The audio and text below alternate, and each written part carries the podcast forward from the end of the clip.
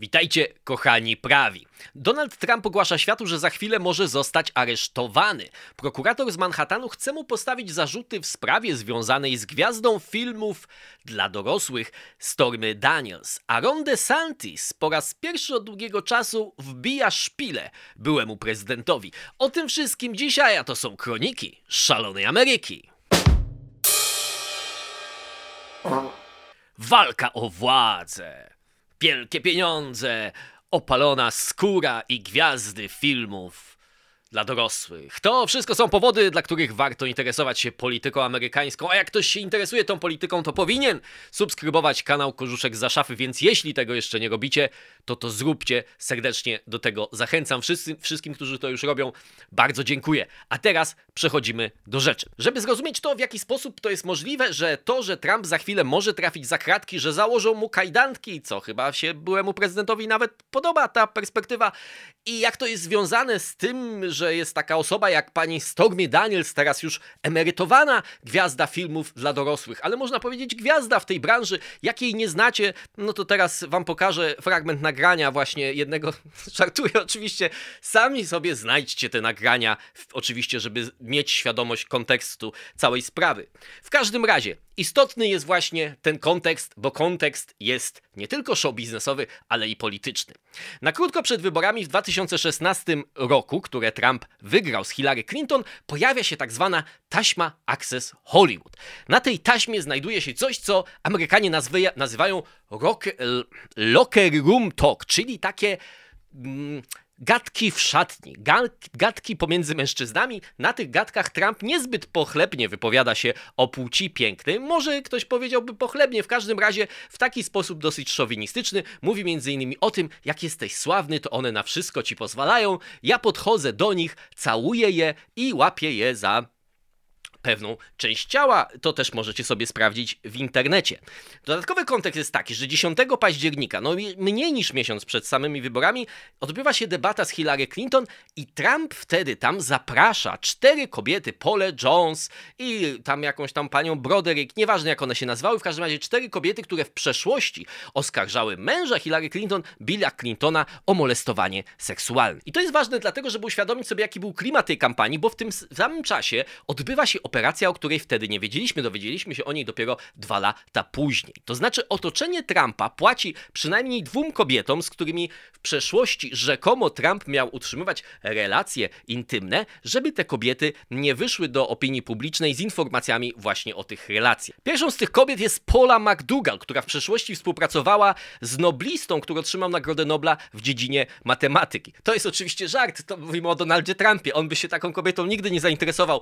Ona w przeszłości przyszłości była króliczkiem Playboya. W każdym razie, tutaj jest dosyć, że tak powiem, sprytny schemat wymyślony, bo Trump i jego otoczenie uciszają ją za pomocą takiego wydawnictwa brukowego, które się nazywa National Enquirer. Otóż National Enquirer w pewnym sensie w imieniu Trumpa kupuje od pani McDougall prawa do jej historii za 150 tysięcy dolarów, ale tylko po to je kupuje, żeby tej historii nigdy nie opublikować, bo dzięki temu, że ma prawa na wyłączność, ta historia zostaje na zawsze uciszona. Ostatecznie FEC, czyli e, Federal Election Commission karze National Enquirer grzywną chyba 180 tysięcy dolarów za to właśnie, że wpływało na kampanię polityczną w ten sposób. Druga kobieta to słynna Stormy Daniels. Ona miała dostać właśnie 130 tysięcy dolarów, ale już nie od National Enquirer, tylko od prawnika Donalda Trumpa, Michaela Cohena. Sytuacja wygląda tak, że Cohen płaci Daniels ze swoich pieniędzy, a potem organizacja Trumpa wypłaca mu, że tak powiem, odszkodowanie, czy wyrównuje mu tę stratę e, i wypłaca mu, nawet biorąc pod uwagę podatki, które będzie musiał zapłacić od tych oficjalnych zarobków, które otrzymuje od organizacji Trumpa. W każdym razie dostaje miesięczne wyposażenie, uposażenie w wysokości 35 tysięcy dolarów. Istotna sprawa jest taka, że te wypłaty dla Coena zostają zaksięgowane jako wydatki na pomoc prawną, tak zwany retainer, czyli innymi słowy zamawiamy usługi prawnicze u tego właśnie pana.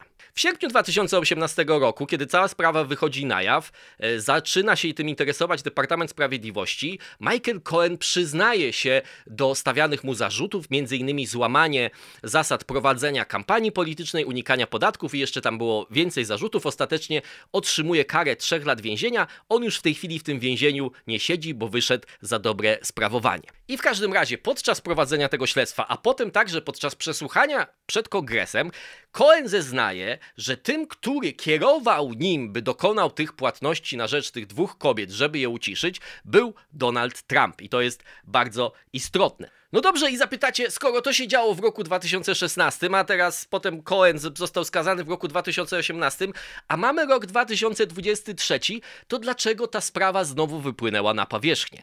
No, wypłynęła na powierzchnię dlatego, że pojawił się prokurator z Manhattanu, Alvin Bragg.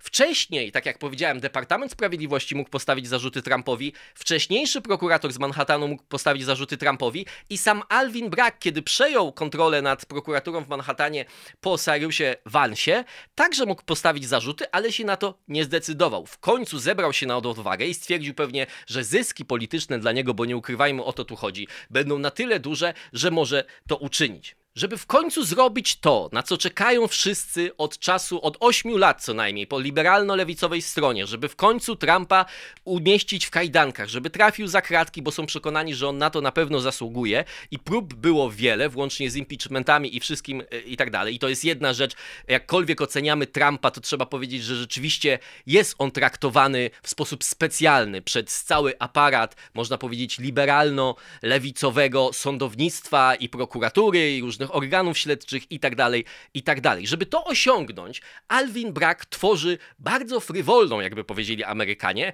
i bardzo oryginalną teorię prawniczą. Bo co tu jest nielegalnego? Po pierwsze trzeba powiedzieć, że płacenie komuś za to, żeby siedział cicho, na przykład kobiecie o tym, że miała z tobą romans, nie jest zbyt rzeczą sympatyczną i dobrze świadczącą o charakterze danego człowieka, ale nie jest nielegalne. Nielegalne potencjalnie są tutaj dwie rzeczy. Pierwsza rzecz jest taka, że ta płatność dla Coena, jak Trump zwracał mu to, co co Cohen dał e, Stormy Daniels, została zaksięgowana jako pomoc prawnicza i to stanowi Mm, naruszenie prawa, które nazywa się fałszowanie dokumentów biznesowych, bo nie była to pomoc prawnicza. Natomiast fałszowanie dokumentów biznesowych w Nowym Jorku jest wykroczeniem. Za to Trump nigdy nie zostałby aresztowany, nigdy nie mógłby trafić do więzienia i to nie jest poważne wykroczenie. Więc Alvin Bragg właśnie tworzy teorię na podstawie innej zasady prawnej, która funkcjonuje w stanie Nowy Jork, że jeżeli to wykroczenie zostało popełnione po to, żeby dokonać albo ukryć inne, poważniejsze przestępstwo, to można kwalifikację tego wykroczenia podnieść do przestępstwa. I teraz o jakie przestępstwo chodzi? Chodzi o naruszenie zasad finansowania kampanii, w tym przypadku kampanii prezydenckiej. Otóż Wartość tej usługi Coena, którą można nazwać usługą in kind, bo on za to zapłacił, potem otrzymał ten, ale w pewnym sensie ta cała jego funkcja czy usługa, której dokonał, czyli uciszył ostatecznie Stormy Daniels, za to potem otrzymał e, wypłatę. Ta usługa, czy to jest 130 tysięcy dolarów, to jest dużo więcej niż limit, który jedna osoba, obywatel, jednostka, jak to się mówi, osoba fizyczna, może przeznaczyć na kampanię kandydata prezydenckiego, bo to jest tylko chyba 5400 dolarów. Więc Cohen przekroczył to i zresztą sam się przyznał do tego, że to zrobił i dlatego potem poszedł siedzieć do więzienia. Natomiast cała trudność tutaj polega na tym, że to jest płatność właśnie in kind. Możemy to porównać do takiej sytuacji. Wyobraźcie sobie, że kandydat kręci e, taki spot wyborczy o sobie. I w tym spocie ma występować na swojej farmie, na której mieszka albo w której czasem przebywa i tak dalej, i tak dalej, ale przyjeżdża reżyser i mówi ale ta farma taka obskurna, obdrapana, niech ktoś to pomaluje. Przychodzi facet z miasteczka, maluje tą y, elewację tej farmy, maluje płot, jakby odnawia to wszystko i mówi, a wie pan co, ja pana tak lubię, to niech pan to ma już, za darmo już panu to zrobiłem. I teraz, czy on dokonał kontrybucji dla kampanii in kind, czyli tej usługi, materiałów swojej pracy i tak dalej, i tak czy też można powiedzieć, że ten kandydat tam mieszka, więc odnowienie tego domu było też w jego nie tylko politycznym interesie, ale też osobistym. I to jest dokładnie taki problem mamy z Trumpem. Ale tych problemów jest jeszcze więcej. Po pierwsze, Naruszenie kampanii, y, zasad prowadzenia kampanii jest przestępstwem federalnym i jest poza jurysdykcją prokuratora Alwina Braga. Y, co więcej, ulega przedawnieniu po pięciu latach, a od czasu tego przestępstwa minęło 7 lat. Co prawda, to teoretycznie, mówią prawnicy, można obejść, bo zostały wprowadzone różne rozwiązania covidowe przez to, że wtedy sądy były przeładowane, to chyba o 228 dni można w sumie wydłużyć te statute of limitations, więc teoretycznie za pomocą jakiejś kreatywnej księgowości można byłoby to zrobić. Ale to jest główny problem, że to jest to przestępstwo, do którego prowadzić miało wykroczenie e, złego zaksięgowania wypłat dla Coena, to jest przestępstwo federalne. I teraz, jak posłuchacie komentatorów liberalnych, to oni mówią tak, sprawa właściwie to jest slam dunk, dlatego że Cohen już został dokładnie za to skazany, więc można powiedzieć, już nie trzeba drugi raz tego samego Trumpowi udowadniać. Ale właśnie problem polega na tym, że w czasie jak Cohen został skazany przez Departament Sprawiedliwości, którego to jest jurysdykcja, bo to jest przestępstwo federalne, ten sam Departament Sprawiedliwości nie zdecydował się postawić zarzutów Trumpowi w tej sprawie. Czyli jeżeli dobrze rozumiecie to, co mówię, i mam nadzieję, że rozumiecie, mamy do czynienia z sytuacją, w której ten, kto ma jurysdykcję w postawieniu zarzutów, nie robi tego, a potem przychodzi prokurator stanowy, który nie ma jurysdykcji co do tego przestępstwa i mówi, że on w sądzie udowodni, że to przestępstwo miało miejsce. To jest bardzo skomplikowane. Do tego dochodzą te przedawnienia wszystkie, do tego dochodzi jeszcze to, o czym powiedziałem wcześniej w tym przykładzie z domem. To znaczy, Trump, można powiedzieć, po pierwsze, mógł chcieć chronić rodzinę, nie tylko, żeby to miało uciszenie tych dwóch e, przyjaznych pań, e, miało służyć nie tylko kampanii politycznej, ale także ochronie rodziny. Trump w tym czasie jeszcze miał kontrakt telewizyjny na ten show Apprentice, a w tym kontrakcie na pewno są zapisy, które mówią o tym, że jeżeli jego zachowanie jako głównej gwiazdy tego programu wpłynie na odbiór tego programu, to może na przykład mogą go spotkać jakieś kary. Więc myślę, że dosyć łatwo Trump mógłby udowodnić w sądzie, że miał interes poza interesem politycznym i interesem kampanii prezydenckiej, chociaż ten kontekst jest zdroworozsądkowo zrozumiały, to będzie to bardzo trudne do udowodnienia. Ostatnia rzecz jest taka, że najprawdopodobniej e, proces dowodowy będzie się opierał na zeznaniach Michaela Coena. Podobno przez tą wielką e, ławą, czyli Grand Jury, to jest ta, mm, to ciało, które decyduje, czy udzielić zgody na postawienie zarzutów, o które wnioskuje prokurator. Na tą decyzję ciągle w tym momencie e, czekamy. Że przed tym Grand Jury jeden ze świadków, to był prawnik, który był przedstawicielem prawnym Coena, powiedział, że Cohen jest notorycznym kłamcą. Podobno miał pokazać 300 maili, w których Cohen zaprzecza sam sobie. Więc jeżeli będzie taka sytuacja, a chodzi tutaj o udowodnienie nie tylko tego, że Trump wiedział o płatności, ale że Trump wiedział, że chodzi o to, żeby zapobiec szkodom politycznym, które musi podnieść w kampanii, czyli innymi słowy udowodnienie intencji Trumpa do złamania e, prawa dotyczącego kampanii, to może się okazać, że to będzie słowo Trumpa przeciwko słowu Coena i to nie będzie zbyt mocna sprawa. E, I teraz trzeba wziąć pod uwagę jeszcze jedną rzecz, o której specjalnie nie powiedziałem, żeby powiedzieć tylko o prawnym kontekście tej sprawy. Polityczny kontekst tej sprawy jest taki, że ta cała dziurawa jak ser szwajcarski sprawa została zbudowana po to, żeby dokonać czegoś bezprecedensowego w amerykańskiej historii, czyli aresztować byłego prezydenta. I to myślę, że jest najbardziej szokujące w tym wszystkim. Znaczy, że ciśnienie na to, żeby złapać Trumpa za cokolwiek, że de facto Trump już jest tak skompromitowany niby w ich oczach, że nawet jak Al Capone zostanie y, złapany za unikanie podatków, chociaż to też jest trochę inna historia, ale nie będziemy się w nią zagłębiać, to, to byle jaki pretekst jest dobry, bo chodzi o moralną słuszność w tym, żeby Trumpa w jakiś sposób wykluczyć z życia politycznego. Z tych wszystkich trzech spraw to znaczy są trzy sprawy. Pierwsza to jest ta w Manhattanie, o której powiedzieliśmy. Druga sprawa dotyczy e, próby wpływania, znaczy o to się oskarża Trumpa e, w, na, na, wybory w Georgii. Słynny jego telefon do Briana Kempa i Raffensbergera, kiedy mówi, że potrzebuje tylko 15 tysięcy głosów. To wydaje się sprawa też niezbyt mocna, bo oczywiście medialnie można to przedstawić, że Trump zachęcał ich do tego, żeby stworzyli 15 tysięcy głosów, ale prawnik z połową mózgu może po prostu powiedzieć, Trumpowi chodziło o to, że jeżeli jeszcze raz policzycie, że jest przekonany o tym, że te 15 tysięcy prawidłowo, legalnie oddanych głosów gdzieś tam jest, bo tylko tyle wynosi jego przewaga. Więc chociaż znowu można powiedzieć, moralnie to było wątpliwe w trakcie liczenia głosów, czy w trakcie certyfikacji wyborów dzwonić do, do tych ludzi, to znowu pytanie, czy tam stało się coś nielegalnego. I trzecia sprawa, która jest najmocniejsza, to jest sprawa dotycząca Mar-a-Lago. I nawet nie jest to już sprawa o przechowywanie dokumentów, ale obstrukcję wyborów działania wymiaru sprawiedliwości. Mówiłem o tym w innych, innych filmach, więc nie będę się. Chodzi po prostu o to, że e, otoczenie Trumpa, jego przedstawiciele prawni, więc no, w pewnym sensie Trump, e, kłamali w sprawie tego, czy oddali wszystkie dokumenty, i to jest bardzo łatwo udowodnić. I organy ścigania mają mnóstwo doświadczenia w udowadnianiu i przeprowadzaniu oskarżenia w takich sprawach. Czyli o to chodzi w tej sprawie od strony prawniczej. Natomiast oczywiście politycznie, to tutaj rozpoczyna się cały wielki show Trumpa. Trump ogłosił już chyba w weekend, który mijaliśmy, że we wtorek zostanie aresztowany.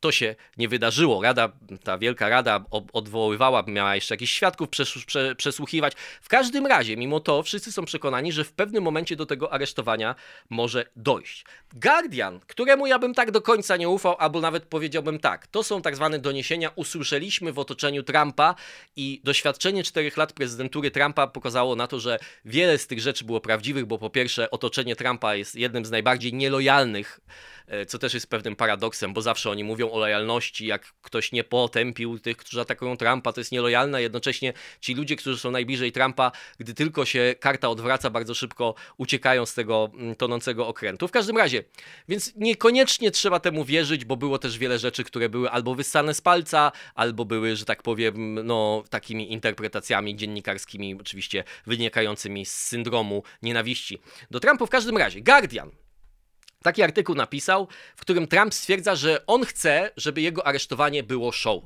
Żeby nawet, można tak, można mu skuć, y, zwykle jak są tak zwani white collar criminals, czyli tacy, nie wiem, bankowcy, to albo ich w ogóle się nie skuwa, ich tylko się prowadzi po prostu za ramię w momencie, jak są aresztowani, albo ich się skuwa z przodu, prawda, co ma rzekomo być mniej e, takie, no, kompromitujące dla nich. E, przestępców groźnych, e, brutalnych skuwa się z tyłu. I Trump mówi, że on chce być skuty z tyłu, chce, żeby kamery w tym, w tym artykule Guardiana, jeszcze raz to podkreślam, żeby kamery to pokazały. Podobno Trump miał nawet powiedzieć, że gdyby ktoś mnie postrzelił, to na pewno wygrałbym wybory w 2024 roku. Byłbym wtedy męczennikiem. To oczywiście chodzi o to, że Trump, no, yy, może to są świadome wycieki, chcą pokazać, że to wszystko jemu służy, że to jest yy, przeciwskuteczna tak naprawdę taktyka i tak dalej, i tak dalej.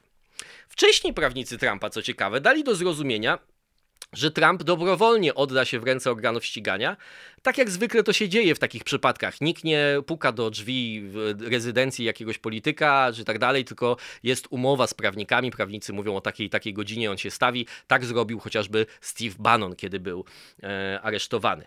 E, natomiast to, co się dzieje ciekawego, to że zaczyna się umieszczanie Rona DeSantisa, gubernatora Florydy, który jeszcze oficjalnie nie jest kandydatem w wyborach prezydenckich. E, że powinien na przykład zatrzymać ekstradycję Trumpa, no bo to jest gubernator Florydy. Trump zwykle jest dzisiaj e, w tych czasach mieszka w swojej rezydencji w Mar-a-Lago, wysłać Gwardię Narodową, prawda? Y, fakt jest po pierwsze taki, że nie wiadomo, czy w ogóle jakaś ekstradycja z Florydy będzie, jeżeli będzie w ogóle aresztowanie, to Trump, tak jak powiedzieliśmy, może się zgłosić. A po drugie, tak naprawdę Ron DeSantis nie ma żadnych prawnych możliwości, żeby taką ekstradycję e, zatrzymać. Nie ma po prostu takiej, oczywiście w pewnych sytuacjach, ale żadne właściwie, e, e, żadna z tej sytuacji nie jest wypełniona e, w tych e, warunkach. Ciekawe, bo DeSantis w końcu zabiera głos w tej sprawie, w pewnym sensie przymuszony jest do tego i mówi rzeczy ciekawe. Po pierwsze mówi tak, że Alvin Bragg, czyli ten prokurator, który Trumpa oskarża, to jest prokurator sponsorowany przez Sorosa i w pierwszym rzędzie on powinien się zająć tymi przestępstwami, które dotykają zwykłych Amerykanów, a nie politycznymi e, zakrywkami. Natomiast to, co robi DeSantis, za co, co teraz otoczenie i zwolennicy Trumpa w mediach i tak dalej, mu nigdy teraz już nie wybaczą tego, na to wygląda, chociaż to różnie może być. W każdym razie, póki co są na niego śmiertelnie obrażeni, wbija taką szpilę Trumpa, bo mówi, w kwestii płacenia pieniędzy za milczenie gwiazdom porno, to nie mogę się wypowiedzieć. I to ma w tym kontekście, oczywiście jasny jest wymiar tej wypowiedzi, że on mówi, nie, to nie ja jestem w, tym, w, tej, w tej materii ekspertem, raczej to Donalda Trumpa trzeba pytać, jak takie rzeczy się organizuje w ogóle. I to jest oczywiście straszna obraza. Jack Posobiec pisze i ty, Brutusie, tam wszyscy, ty, y, Steve Bannon mówi, oczywiście y, y, Ron DeSantis okazał się żmiją mniej więcej. E, z kolei Trump odpowiada w sposób jeszcze bardziej absurdalny, że, bo, bo że nie wiem, czy, czy wypowiedź DeSantisa jest absurdalna, ale Trump odpowiada w swoim stylu i pisze, że jak Ron DeSantis Truth Social pisze, że jak Ron DeSantis będzie starszy i bardziej znany, to też może spotkać się z fałszywymi za, zarzutami. i wtedy będzie, nie, jak mówi Trump, nieuczciwie atakowany przez kobietę, kolegów i koleżanki z klasy, tam jest powiedziane classmates, chyba Trump nie zrozumiał artykułu, który sam zalinkował, za chwilę powiem o co chodzi, którzy są nieletni, a być może są nawet mężczyzną. Jak to w skrócie można powiedzieć, w odpowiedzi na taką, można powiedzieć, zawoalowany atak na osobowość Trumpa i, i jakość jego charakteru, Trump oskarża Santisa mówiąc sam, że to mogą być fałszywe oczywiście oskarżenia, o pedofilię i homoseksualizm, czy pedofilski homoseksualizm, jakoś tak można powiedzieć. W każdym razie e, załącza do tego mm, swojego posta w Truth Social e, link do jakiegoś artykułu z jakiejś takiej lewackiej gazety, który, z portalu takiego lewackiego, w którym rzekomo DeSantis, który przez pewien czas był nauczycielem w szkole średniej, miał imprezować z jakimiś swoimi byłymi uczniami, gdzie miał być alkohol. Nie ma tam nic o żadnej pedofilii, ani że ktoś był nieletni, ani tak dalej. Poza tym ten artykuł nikt go nie bierze na poważnie poważni, nawet demokratyczni przeciwnicy DeSantisa nie wykorzystywali tej historii przeciwko niemu. No ale to jest taki tego typu atak. No i na koniec sam Warto zastanowić się, jaki to będzie miało wpływ polityczny. Na ten moment widać, że to bardzo służy Donaldowi Trumpowi. O tym mówił chociażby Chris Rock, że ci, którzy myślą, że pokonają w ten sposób Trumpa, tylko dolewacie oliwy do ognia. I to jest w sumie słuszny mm, wniosek, e, bo Trump zyskuje na efekcie tej oblężonej twierdzy, szczególnie, że zaczynają go bronić republikanie, którzy no niekoniecznie e, było mu z nimi e, zawsze po drodze, przynajmniej w ostatnim czasie. Natomiast fakt jest też taki, że moim zdaniem dwie rzeczy mogą być prawdziwe tutaj jednocześnie. To znaczy, z jednej strony Trump uważa, że to jemu służy i że jest tym męczennikiem, a z drugiej strony może się naprawdę obawiać tego, że tych kłopotów jego prawnych robi się za dużo. Szczególnie w tym przypadku, że chociaż mówiliśmy, że mamy absurdalną, e, frywolną teorię prawniczą, którą tak naprawdę każdy sędzia powinien od razu wyrzucić ze swojego e, sądu, natomiast Trump musi mieć świadomość, że stanie przed sądem w Nowym Jorku. Sędziowie w Nowym Jorku są wybierani albo przez legislaturę, albo mianowani. Zwykle mają polityczne, yy, że tak powiem, yy, zabarwienie zdecydowanie po stronie demokratów.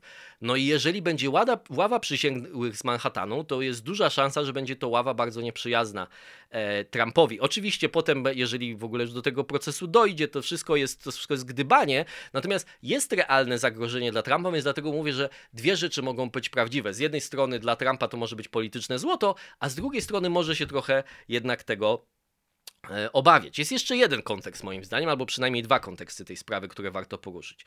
Po pierwsze, w starciu z Hillary po Access Hollywood, ta taśma słynna z łapaniem za tego, e, Okazało się, że Trump nie jest wcale zabity jako polityczny kandydat takimi zarzutami. Wręcz przeciwnie, niektórzy mówią, że nawet być może mu to sprzyjało, że jest takim mężem, super gościem, prawda, i komuś to jego, części jego wyborców może to nawet e, imponowało. Czyli Trump się okazał kuloodporny w kwestiach obyczajowych. Dlatego też, że może jego wyborcy mają wrażenie, że on jest szczery z nimi i nigdy nie stroił się na jakiegoś wspaniałego, konserwatywnie żyjącego. Co jest do, do pewnego stopnia prawdą pewnie. Natomiast pytanie jest takie, czy będzie tak samo kuloodporny, nie w starciu z Hillary Clinton, którą no, większość jego wyborców uważała jednak za niemalże wcielenie diabła i ze względu na historię jej męża Billa Clintona, e, ale czy będzie tak samo kuloodporny w tych sprawach obyczajowych w starciu z innym e, konserwatywnym politykiem, na przykład z Ronem DeSantisem. E, drugie pytanie jest takie, czy kult ofiary, który jednak w 2016 roku był zbudowany czyli krzywdy, niesprawiedliwości. On był zbudowany wokół wyborców Donalda Trumpa. To znaczy, to was oszukała globalizacja, to was oszukały elity, to oni się zajmują sami, kiedy wy cierpicie, kiedy jest ten American Carnage, prawda? W tej chwili Narracja została otrzymana, ale główną ofiarą są nie jego wyborcy, ale Donald Trump. Czy to będzie równie skuteczne? No można, można się zastanawiać. Z jednej strony tak. Wydaje mi się, że tak, dlatego że jest ten niezwykły, magiczny, metafizyczny związek, jaki ma Trump ze swoimi twardymi zwolennikami. To znaczy oni się bardzo mocno z nim utożsamiają. I myślę, że bardzo łatwo będzie retorycznie, ale też tak emocjonalnie zbudować więź. Oni atakują mnie, bo chcą powstrzymać was, nas niesłychany, największy ruch w historii, jak to mówi Trump, o ruchu MAGA. Ale jest też druga możliwość, i te dwie dynamiki pewnie będą działać obok siebie. To znaczy, że DeSantis może powiedzieć, i to jest racjonalny argument, mniej odwołujący się do emocji, że główny cel republikanów powinien polegać na tym, żeby pokonać Bidena i powstrzymać złe rzeczy, które demokraci zrobili w Ameryce. E, I że być może Donald Trump ma zbyt bardzo, jest osobiście po pierwsze urażony e, jakimiś swoimi osobistymi klęskami e, i krzywdami, których doznał, a po drugie, być może, można to powiedzieć nawet w sposób łagodniejszy, być może Trump ma za dużo na głowie, żeby zająć się tak naprawdę rządzeniem Ameryką i naprawianiem, pokonaniem Joe Bidena i potem naprawianiem wszystkich jego błędów. Sprawa niezwykle ciekawa. Będziemy się jej dalej przyglądać. Mam nadzieję, że ten odcinek Wam się podobał. Do zobaczenia wkrótce.